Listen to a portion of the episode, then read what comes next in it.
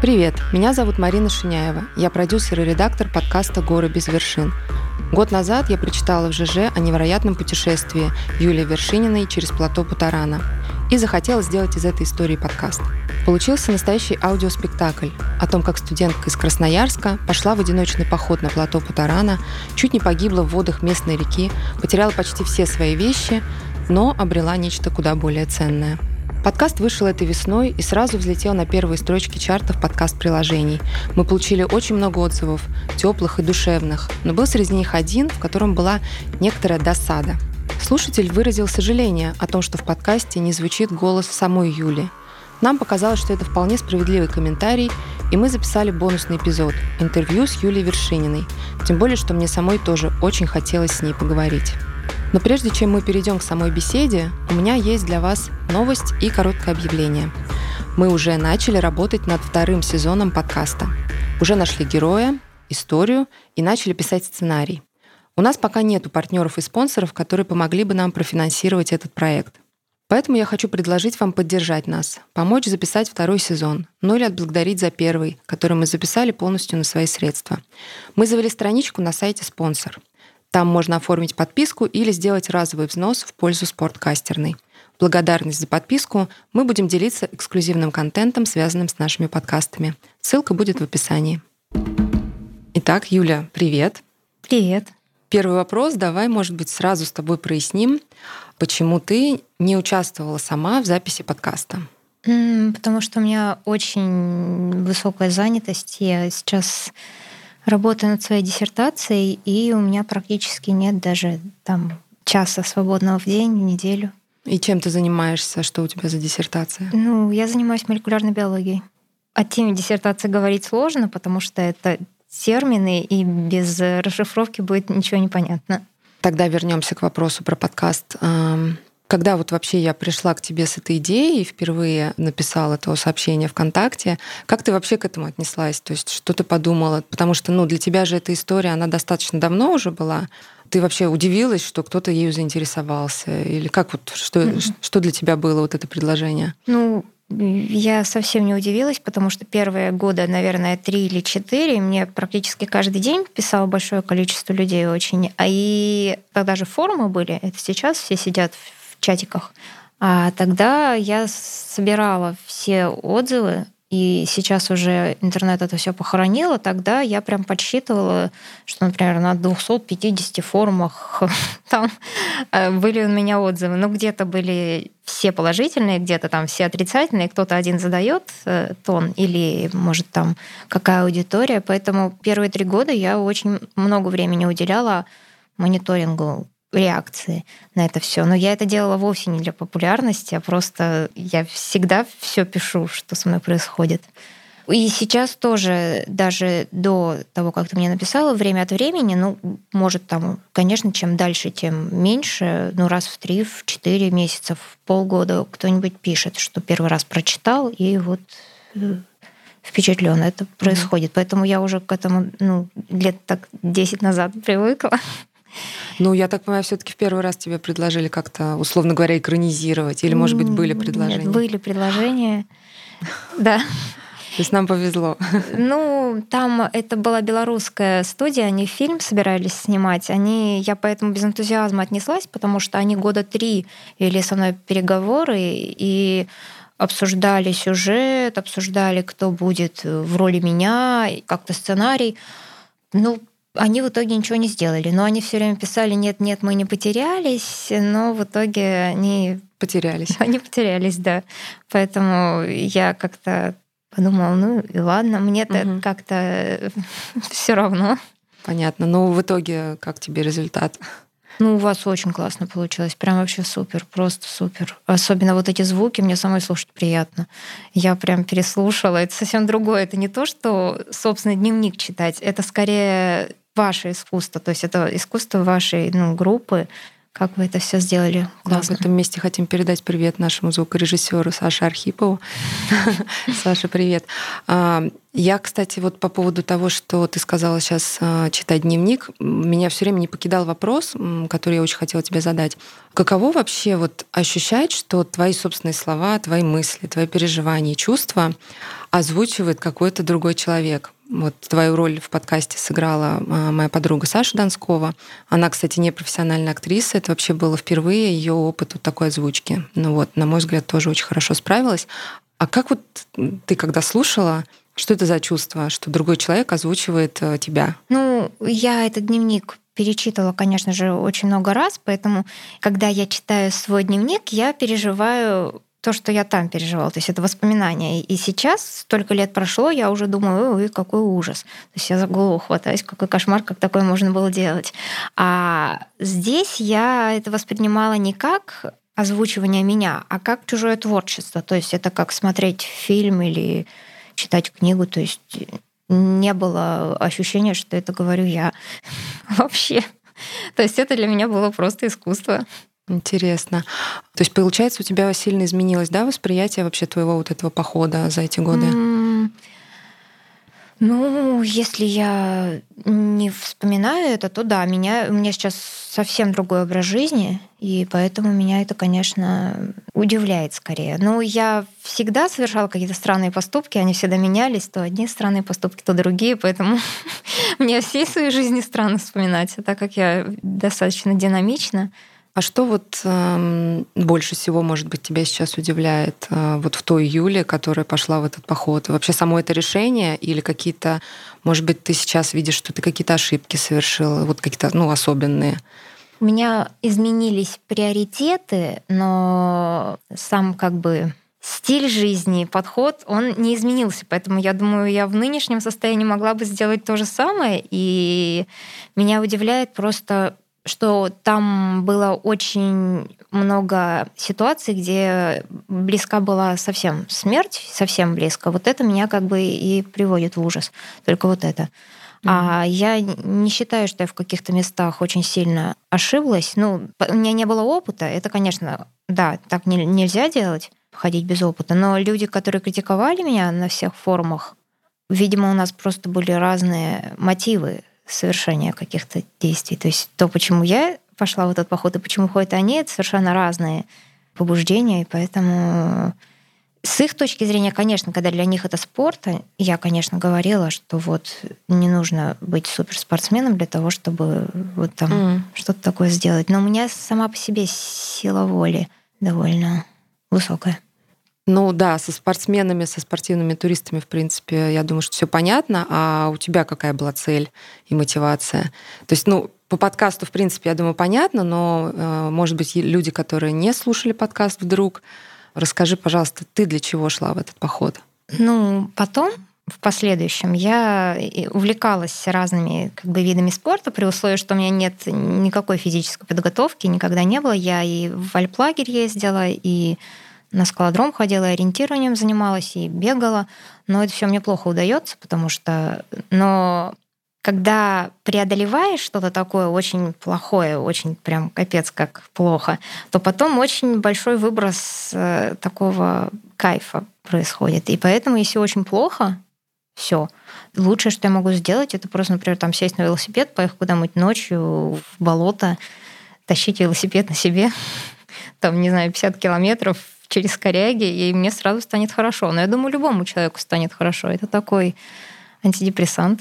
То есть это как способ преодолеть жизненные какие-то трудности, ты как бы максимально все еще сильнее усложняешь, и потом, когда ты это преодолеваешь, как будто бы даже все остальные твои проблемы как-то отходят. Да? Ну, во-первых, вообще я люблю все делать одна, в том числе не люблю с кем-то ходить в поход. Я пробовала и путешествовать с кем-то вместе, и в поход вместе ходить. Мне это совсем не понравилось.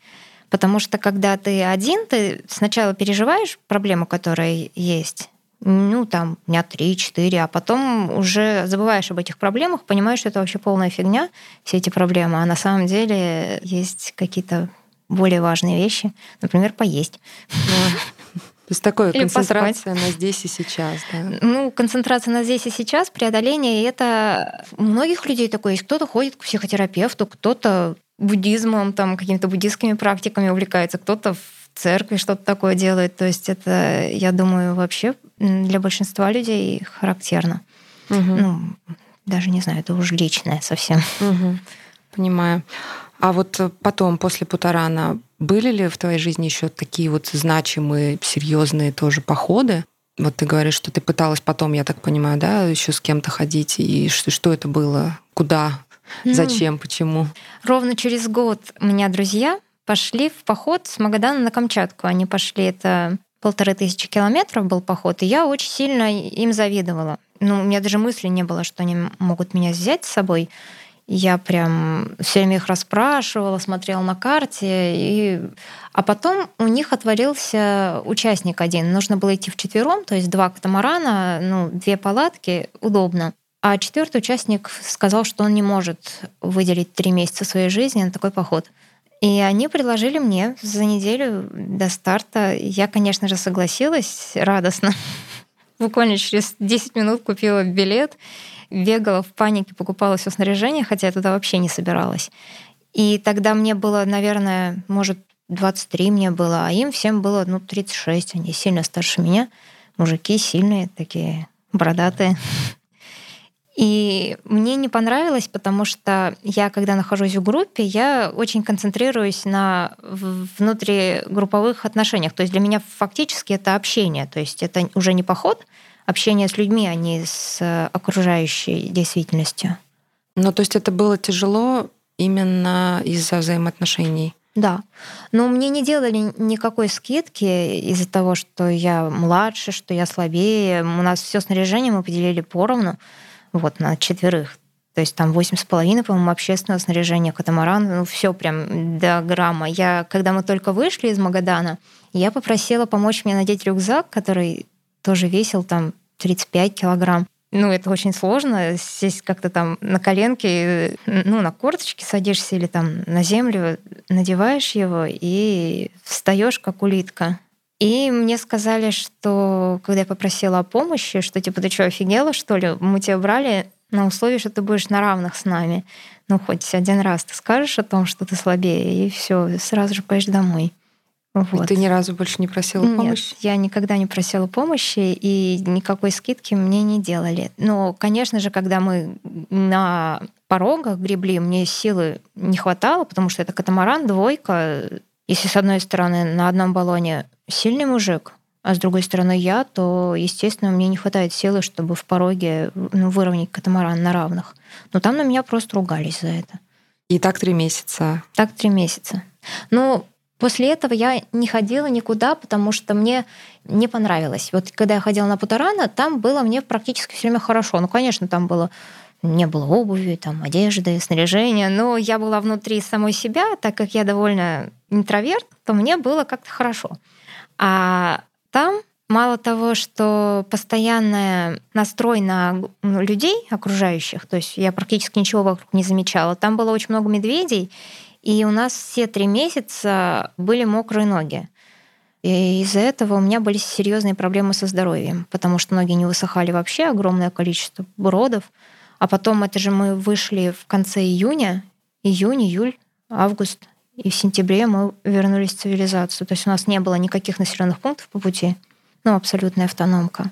И как-то мне это тяжело очень далось. И когда мы пришли в последнюю, ну, на последнюю метеостанцию, мы пришли, и я сразу же упала на лавочку, у меня температура 40, и все, я уже потом в бреду неделю лежала, пока вертолет не прилетел.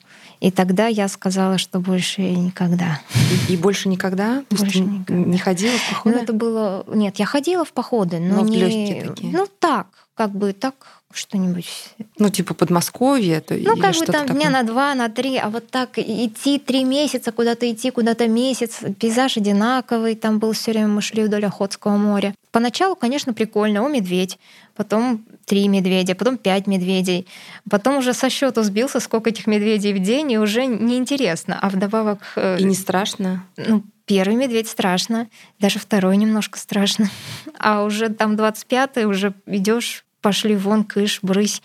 Как палкой, собаки, да? Ну, палкой на них там ругаешься, они убегают.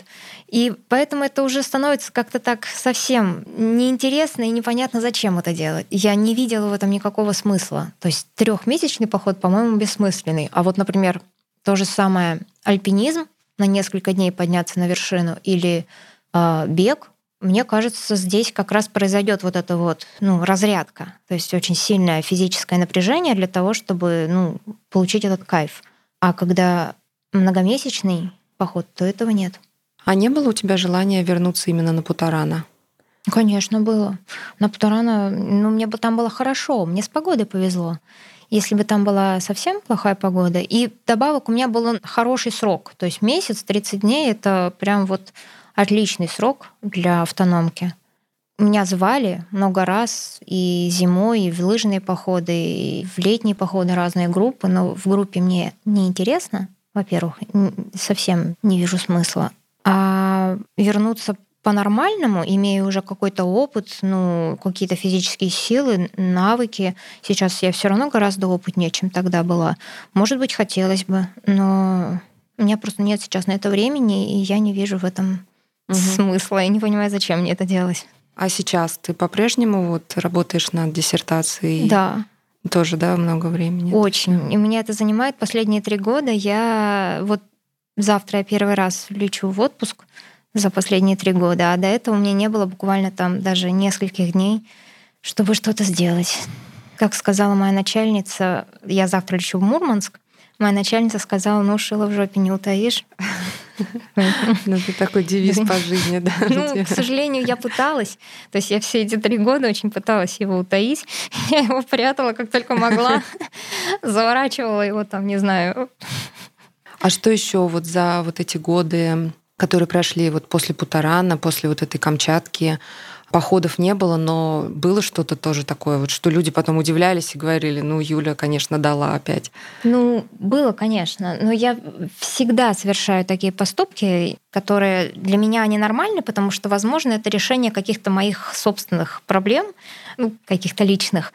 Я как бы решила эти проблемы и забыла, и фиг с ним. То есть у меня эмоции положительные, кайф, здорово, и, и все. А люди помнят, а я забыла, потому что нет, все равно я же это делала не ради того, чтобы люди об этом говорили. Я была зимой и летом несколько раз на Камчатке. Там тоже у меня очень экстремально получалось. Я там тоже чуть не умерла. Но это вообще нормально для меня. То есть я всегда совершаю такие супер экстремальные. А можно поподробнее? Что это было? А, это маленькое такое происшествие, даже два в разные годы. Например, э, я пошла на Корякский вулкан, мы приехали с ребятами, чтобы пойти на Авачинский вулкан. Ну, я думаю, многие были на Камчатке, может, ты тоже была на Камчатке? Нет. Там рядом с городом находятся три вулкана. Домашние вулканы называются. Их видны все фотографии, город и на фоне таких офигенных вулканов. И с аэропорта тоже их видно.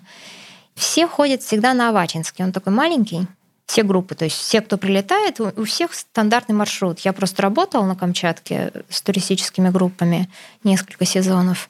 И это такой стандарт, то есть все приезжают, поднялись, спустились. Ну, мы приехали, тоже надо подняться.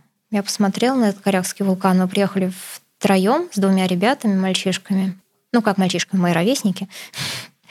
Я посмотрела на эту авачу и говорю, не, что-то вообще не интересно, тоже все ходят, не хочу. И говорю, а пойдемте вот туда, на Корякский. Он, по-моему, две с половиной тысячи.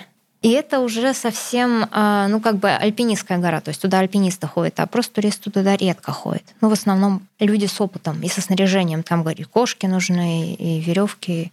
Ну, я ребятам говорю, пойдемте лучше на Корякский вулкан. Они говорят, совсем что ли с ума сошла? Ну, мне же хотелось на Корякский. Там база спасателей между этими вулканами находится, откуда все туристы уходят туда как раз. И я подошла к базе спасателей, спросила, что, где там тропа вообще, может, у вас карта есть? Ну, они пальцем у виска покрутили. И я пошла туда на Корякский одна, мальчишки пошли на Вачинский вдвоем. Но надо сказать, что так как я не готовилась, я готовилась к Авачинскому вулкану, а Вачинский, он маленький, простой, туда вообще все ходят, туда даже старенькие бабушки ходят, дети грудные ходят. Ну, не грудные, но понятно. Только начали ходить, сразу же могут подняться на Авачу. А Корякский вулкан, он такой достаточно сложный. То есть там надо и по скалам немного лезть, и сыпуха там, курум сильный. И я не успела, потому что у меня был рюкзак тяжелый в расчете на Авачинский вулкан. Я туда пошла и поняла, что я очень медленно иду. Я позвонила другу в Петропавловск-Камчатский, он мне сказал, бросай рюкзак. Я его бросила, поднялась без рюкзака, а когда спускалась, началась пруга. Это был август. Я полностью промокла, потому что я думала, я сейчас быстренько спущусь. Вот она, база спасателей, ее было видно. Ну, высота вулкана большая, он Пологий. Ну нет, он не пологий, но видно очень близко в темноте. Кажется, что эти огоньки очень близко. На самом деле они очень далеко, потому что надо мне через скалы лезть. Я думала, что я сейчас быстренько так за часик добегу, и пока я буду открывать рюкзак, доставать куртку, это же долго. Поэтому я промокла полностью, потом пошел снег, ураган, и это, конечно, было прям вообще. И я потом забралась в какую-то ледяную пещеру, завернулась в свой терморест, и так я узнала, что так можно выжить.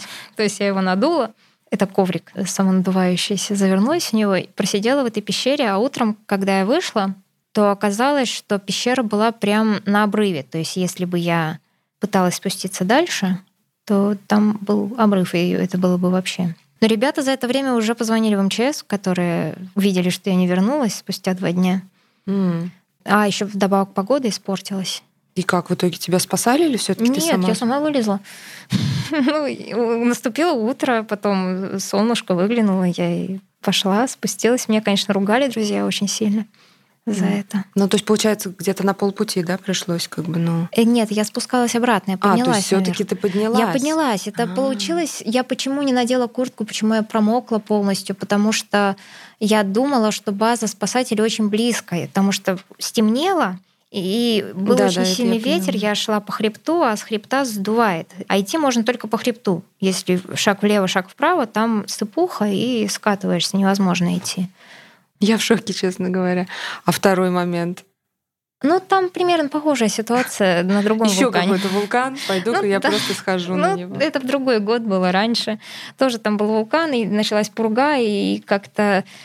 Ну, мне повезло. Я считаю, что я не религиозный человек, но мне кажется, что какие-то такие силы все-таки существуют. Я не знаю, что это. Какие-то, я не знаю, может, это с квантами связано, но иногда происходят вещи, которые совершенно невероятные. Вот даже на Путарану, например, я нашла сапоги. Это было невероятно, как они там оказались моего размера. Я не понимаю, это что-то необъяснимое. И на Камчатке я заблудилась в пурге, а там была такая сильная пурга, что я не могла найти свои следы, чтобы вернуться обратно. И у меня не было с собой ничего, никакого снаряжения, вообще ничего, потому что я думала, быстренько на вулкан поднимусь, спущусь, и все. И, в общем, там тоже было ну, очень высокие шансы, чтобы не вернуться оттуда. Но в какой-то момент пурга прям резко остановилась, и я увидела домик. Он был далеко, но она прям вот как разверзлись тучи, и хоп, такой домик. Ну, я по азимуту поняла, где это, и туда Пришла, откопала его от снега, он был завален, ну, через окно залезла. Потому что через дверь там какой-то дурак, наверное, строил этот домик на Камчатке, на Сахалине, там снегопады, и дверь должна открываться внутрь. А там какой-то, видимо, неместный человек построил дверь, которая наружу. И поэтому открыть ее зимой невозможно. Ну, там по крышу снега. И это был тоже август. И меня завалило, и я забралась туда и нашла дрова и растопила печку. Я считаю, что это невероятно, потому что я заблудилась полностью, абсолютно. То есть это была пурга, видимость метра два. И каким-то образом мне какое-то мироздание показало этот домик. Но ты вот э, за такими примерно ощущениями и шла, то есть тебе, тебе, mm. тебе хотелось чего-то? Это вот... получилось случайно. Оба раза на Камчатке я этого не планировала. Я хотела просто сходить на вулкан и спуститься мирно, тихо, как все. Но почему-то вот... Э, Мне кажется, если хочешь просто тихо, мирно сходить на вулкан, то выбираешь все таки тогда Авачинский. Ну, Какой-то зов у тебя Корякский высокий, красивый, а Авачинский туда все уходят. Но если туда поднимается в день тысячи человек. Какой смысл туда идти вообще? Mm. Мне неинтересно. Сейчас Путарана очень, намного более популярен, популярен. чем тогда. Тогда да, тогда мало людей туда ходило, и все отчеты, которые я изучала, это было что-то такое, что мало кто делает. То есть это было что-то такое особенное. Поэтому сейчас-то как раз каждый второй из моих знакомых туристов, если не каждый первый, на Путарану уже были, и это не что-то такое. Угу экстраординарное. А вот если возвращаться к тому, как ну, вот ты вернулась из Путарана и выложила в ЖЖ свои заметки, и пошла вот эта волна всяких отзывов и рецензий, как ты говоришь, очень много, там 250 форумов. Как вообще ты реагировала на вот эти все комментарии. То есть, ну, понятно, что те, кто там хвалят тебя, это ну, просто приятно, но вот люди, которые негативно восприняли, вот как ты вообще с, с этим всем справлялась? Мне кажется, в, в те времена не было слова хейт, э, но это, mm-hmm. это было именно оно. Да. Да, тебя потому что прям захейтили мощно. Не, некоторые, только часть, конечно. Ну, положительных отзывов практически не было. Это очень мало. То есть там процентов, ну, совсем ну, у меня скорее реакцию вызывало то, что люди не верили. Они говорили, что это все неправда, фигня, типа, да, она там просто писатель и вообще мужик, и это все какой-то писатель-мужик придумал. И меня это очень удивляло. То есть вот на это я реагировала. А то, что меня критиковали, ну я же это делала не для того, чтобы какое-то признание, чтобы кто-то что-то обо мне говорил, знал. Я вообще это писала, потому что мне начальник сказал, когда я пошла в поход на Путаран, он мне сказал, пишите каждый день дневник. И я купила дневник, и каждый день писала, как он и сказал. То есть, и его еще река вымыла каким-то образом. Я тоже считаю, что это что-то невероятное.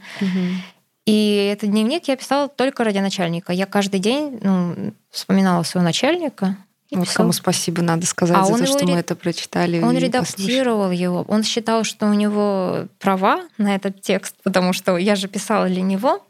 И он хотел опубликовать. Это первый человек, который практически угу. сразу же. Я перевела их в текст в печатный ради того, чтобы начальник опубликовал. я тогда работала, ну, связана это была деятельность с книгами. Но он туда внес очень много своих собственных мыслей и дал мне почитать. У меня до сих пор где-то лежит распечатка его текста, и мне не понравилось. Я еще спорила и говорила, что вот я так не думаю, а он говорил, нет, думаете. И Интересно. поэтому мы ничего не издали тогда.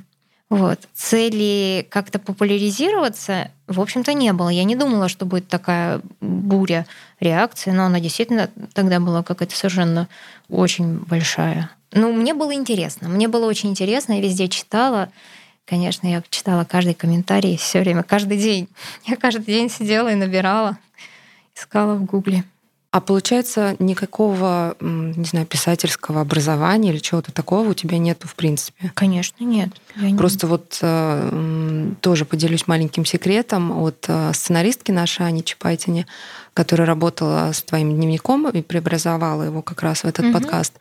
Там просто все как вот по канонам э, драматургии. То есть она говорит, что просто вот это драматургический абсолютно текст, где есть все элементы, ну, практически все элементы такого, ну, литературного драматургического текста.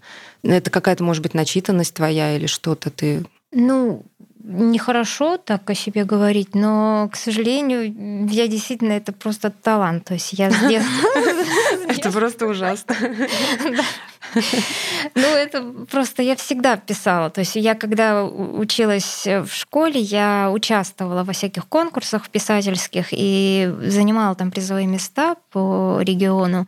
И так, в принципе, всегда было. То есть я, когда писала в школе сочинения, то есть это интуитивно. То есть я не могу, например, надиктовать текст никак, потому что когда я пишу, у меня совершенно другие формулировки рождаются. Вот мой нынешний начальник, она любит мне диктовать, ну не мне, например, она диктует, а кто-то печатает. Я так вообще не могу. У меня совершенно разные формулировки будут при написании и при говорении.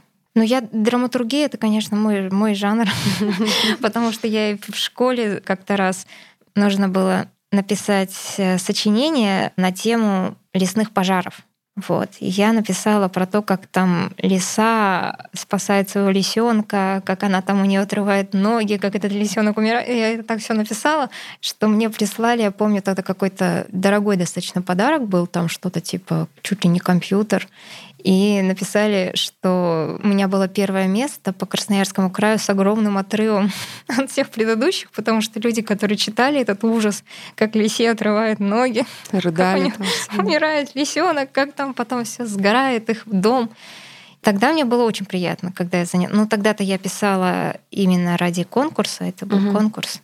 А походами, кстати, в детстве не увлекалась? Как у тебя вообще в семье вот с этим было? Мы ездили на машине всегда. То есть мы всегда выезжали каждый год. Я из Красноярского края, и мы, как у всех, кто живет в Красноярском крае, все едут в Хакасию отдыхать. Это там много озер. Ну, мы ездили в Хакасию и на Енисей практически с самого моего рождения.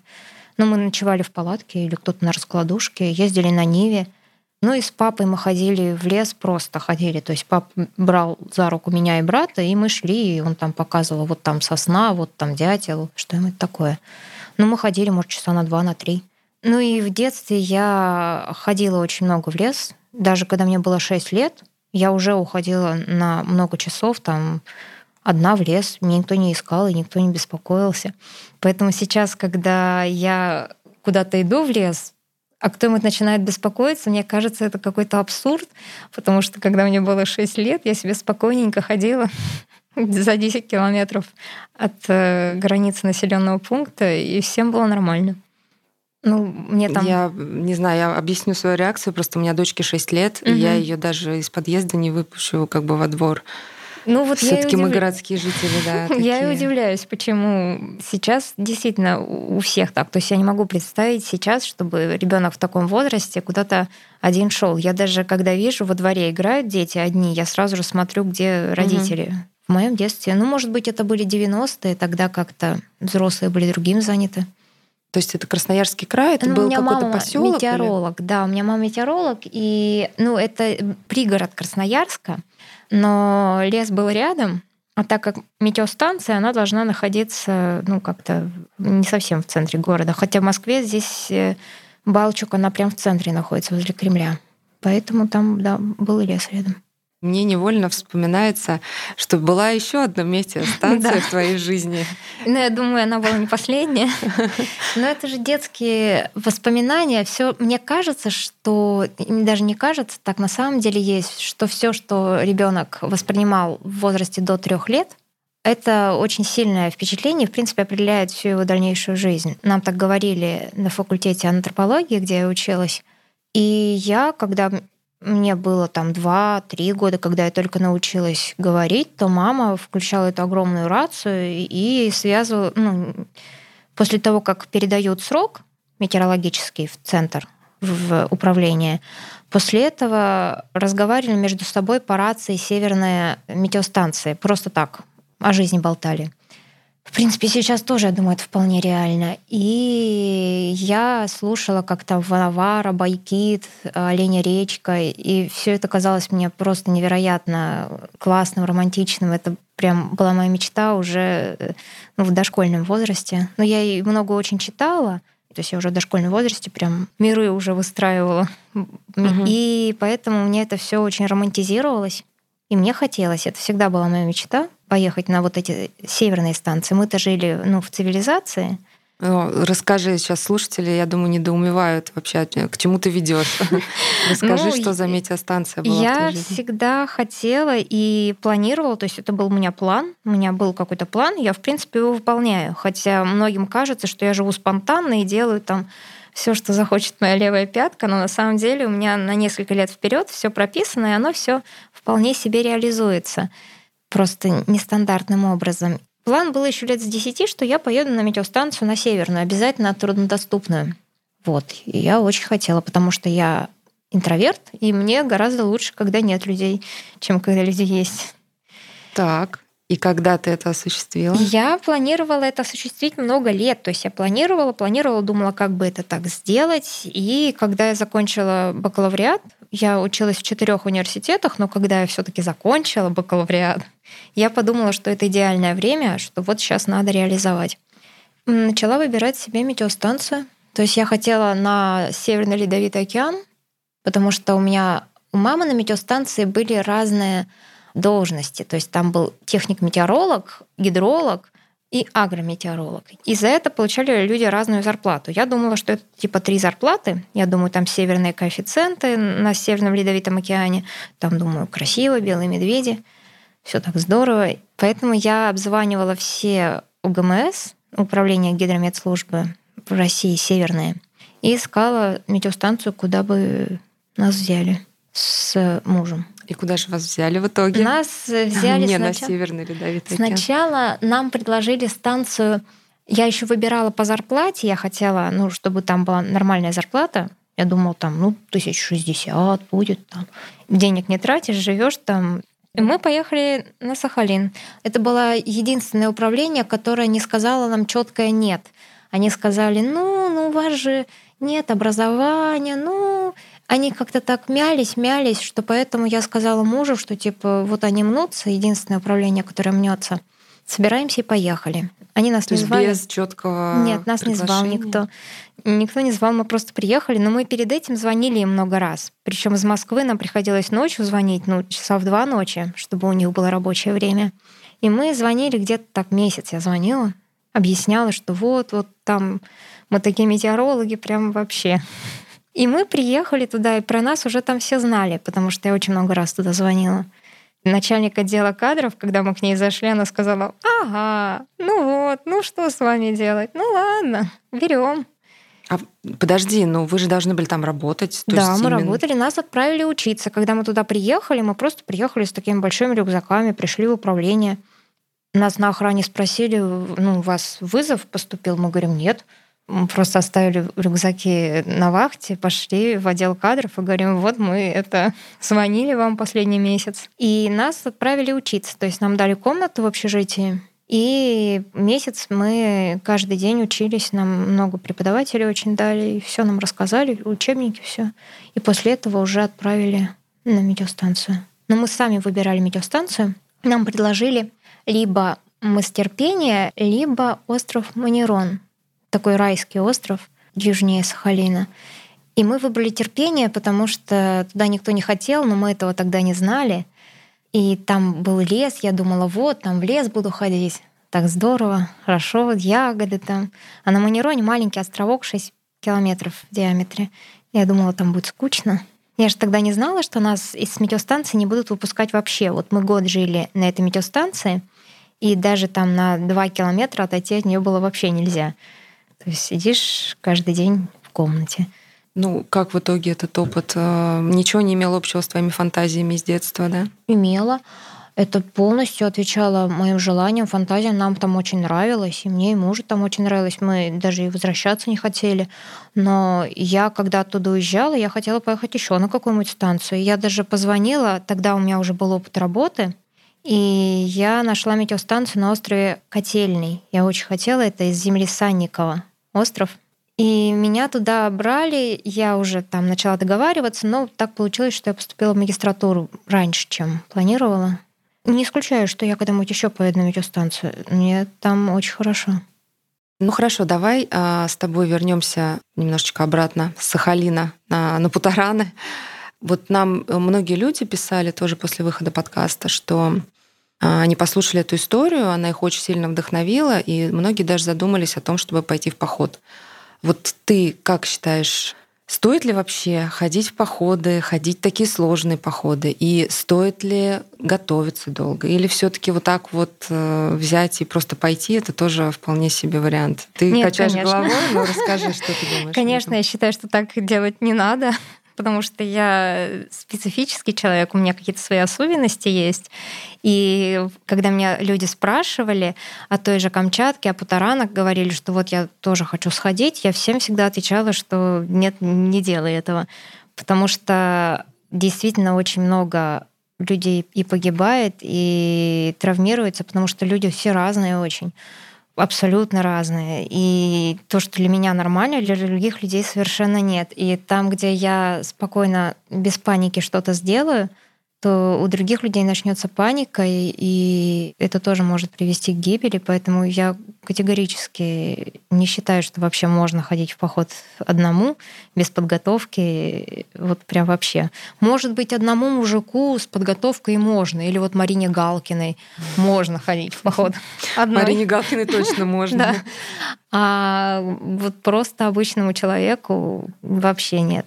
Но куда-нибудь а, недалеко а, ну. Вполне себе, да. То есть, например, ну, вот э, без подготовки пойти, не знаю, на три дня в Подмосковье куда-нибудь. Ну, бывают люди умудряются и в Подмосковье каким-то образом умирать, в лесу заблуждаются и умирают. Да, да есть. Я не понимаю, как может быть. У меня есть надежда, что очень многие люди писали мне об этом, что они прочитали мой текст, и из-за этого у них появилась какая-то надежда на то, что они, несмотря на все препятствия, все равно справятся. И вот тут у меня есть надежда, что я кого-то замотивирую, когда человек попадет, например, в Подмосковье куда-нибудь и подумает, все, я сейчас умру. Самое главное ведь понимать, что я не умру, а все равно идти, несмотря ни на что. И в основном, мне кажется, люди умирают, потому что они думают, что они сейчас умрут. Вот он заблудился в Лосином острове, сел и думает, ну все, я заблудился, я сейчас умру. И умирает.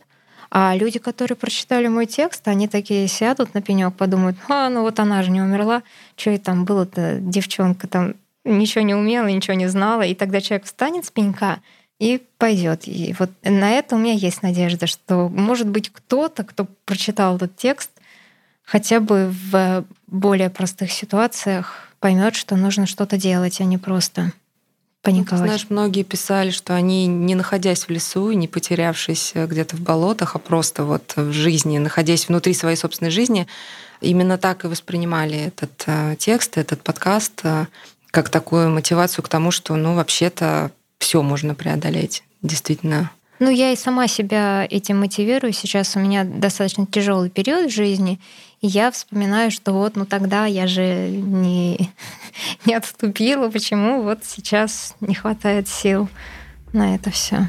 Здорово. Ну, спасибо тебе большое, что пришла, рассказала нам. Спасибо тебе вообще за эту историю и за возможность сделать подкаст. Спасибо за хорошую работу.